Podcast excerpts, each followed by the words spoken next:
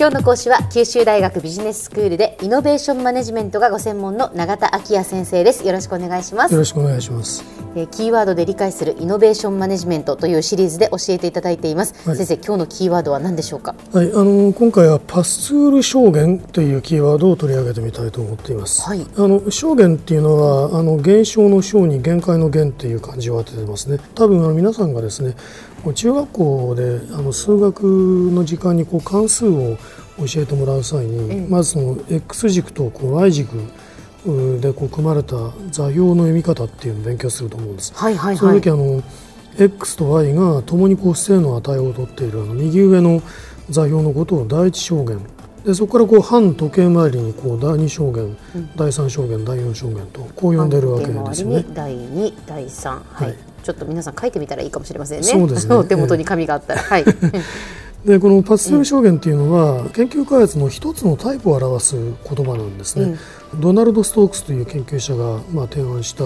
研究開発の一種の分類方法の中で示されているんですね。はい、であのストークスは、まあ、まずあの研究開発の動機が何かということについてふたつのこう問いを設定しているんです。うん、でひとつの問いはその研究開発が目指す方向というのはその実用的な応用開発かどうか、はい、でもう一つの問いは根本原理の理解を目的にしているのかどうか、うん、でまあ、このふたつの問いをこう軸にすると、うん、まあ、にかけるに の, あの表マトリックスを構成することができるわけです。はいはい、であのこのストークスのマトリックスではですね、このふたつの問いに対する答えがこう共にイエスであるタイプの研究、まあ、つまり、まあ、根本原理の理解を目指しているし、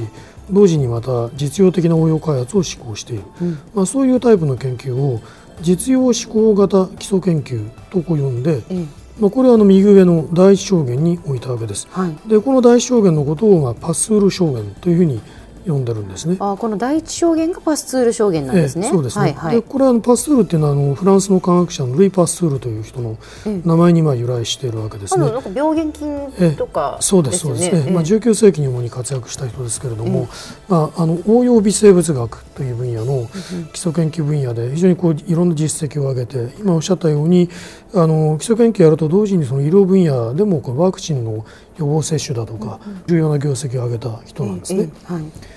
でまあ、一方でですね、その根本原理の理解っていうのを目的にしてるんだけれども、うん、実用的な応用開発はもう志向しない、もっぱらあの原理を探求するっていうことが志向されるようなタイプの研究、これはまあ純粋基礎研究、これはあの左上のだいに象限にあたるところにまあ位置づけられて、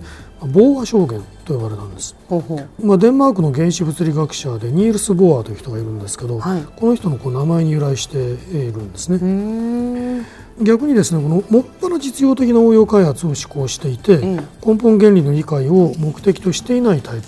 まあ、これは純粋応用研究と呼ばれまして、右下のだいよん象限に置かれて、これはまあエジソン証言と呼びました。エジソンってあのトーマス・エジソンですか？ええ、トーマス・エジソンですね。ですから、はい、あのまあ、文字通りこういろいろなこう実用品を生み出した発明家としてあの知られている人の名前を取っているわけですね。はいはい、ええ、でまあ、あの残されているのは左下のだいさん象限なんですけれども、これはまあ根本原理の理解も実用的な応用開発も動機には含まれていないタイプの研究なんですね。でそんなものあるかっていう感じがするかもしれませんが、そうですね。まあ、ストークス自身はこの種の研究として分類学っていうのを挙げてるんです。分類学っていうのは、まあ、あの確かにすぐに何かにこう実用的に役に立つっていうものでもないし、うん、この根本原理が分からなければ分類ができないっていうものでもないですから、はいはいはい、まあ、そういう意味であのだいさん象限に割り当てられてるんですね。まあ、こういうストークスのマトリックスでは、まあ、研究開発についてみっつのタイプが、うん、まあ、都合を示されているわけですね、実質的には。うん、はい、であのここで特に私はパスツール証言というのをキーワードにしたわけですけれども、うん、それはこのタイプを定義したことにこそ、まあ、そのストークスの分類の意味があるからなんですね。うん、伝統的にその研究開発のタイプを分けるときにですね、うん、私たちが使ってきている分類法というのは基礎研究、応用研究、そしてまあ開発というさん段階に分けて考える分け方なんですね。うんうん、であの基礎研究と応用研究っていうのはあの本来このカテゴリーが異なるものとして扱われているわけです、うん、でこういうふうにまあ一元的に並べてしまうと、まあ、ストークスが言う、まあ、ボーアン型っていうのは基礎研究に当たるものだし、うんまあ、エリソン型っていうのはもっぱら開発に当たるというふうにこうカバーできるんだけれども、はい、バッセル型っていう研究開発のタイプは捉えることができないわけです。あだって基礎研究にも応用研究にもまたがっているからということですか。そういうことなんですね。であの、まあ、そのストークスの分類のラベルの付け方自体はですね、まあ、そもそもこのさんにんの名前があの引かれているわけですけど、うんまあ、それぞれあの全く異なった分野で活躍した人たちですから、うんまあ、その研究動機研究目的が異なるのは当然ですね、うん、でその意味では、まあ、このラベルっていうのは分野間の中にあるこう自明の相違を表しているようなものですからあんまり出来がいいあのラベルだ、だとは言えないかもしれませんけれどもあのこういう個人の名前を当てているラベリングの仕方っていうのは、うんまあ、そういう動機で研究を行う科学者っていうのは確かに存在しているっていうことを私たちに再認識させてくれるっていう意味があるだろうと思うんですね、うんはいはい、特にこういう分類方法を大学の研究者に当てはめてみると、うんまあ、その根本原理を追求しながらその同時に研究によって得られた基礎知識を現実のこの問題解決に応用していくそういう思考性を持ったバッセル型の研究者ってとても重要な役割を持っているということが分かってきてますし、うんうんまあ、そのまた特にイノベーションのプロセスの中で重要な役割を担っているということがだんだん浮かび上がってきています。まあいろいろな具体的な研究者名をそこに当てることもできるでしょうか。著名なところでは、まあ、山中伸弥先生などは、はいまあ、アイピーエス の細胞に関して非常に基礎的な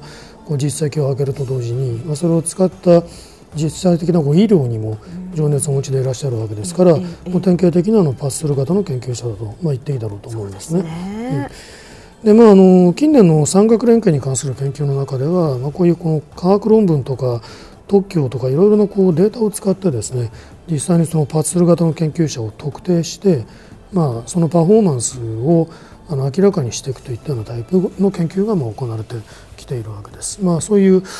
動機を持ったあの研究者のイノベーションプロセスの中での役割を分析するというのが一つの重要な課題になっていると申し上げてよろしいかと思います。では先生、今日のまとめをお願いします。はいまあ、あのバッセル証言という言葉をご紹介しました。これは根本原理の解明と、まあ、実用的な応用開発をともに施行するタイプの研究開発を意味しているのだというふうにご記憶ください。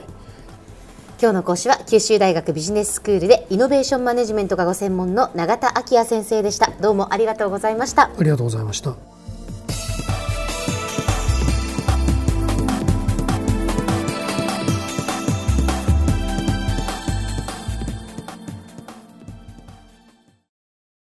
続々ぐいぐいメラメラつながる、ゾワゾワハラハラメキメキつながる、ズキズキモワモワホカホカつながる、キリキリザワザワキュンキュンガンガンワクワクウズウズドキドキルンルンバクバク、九州人のいろんな気持ちつなげます。九州から輝こう、キラキラつながるキューティーネット。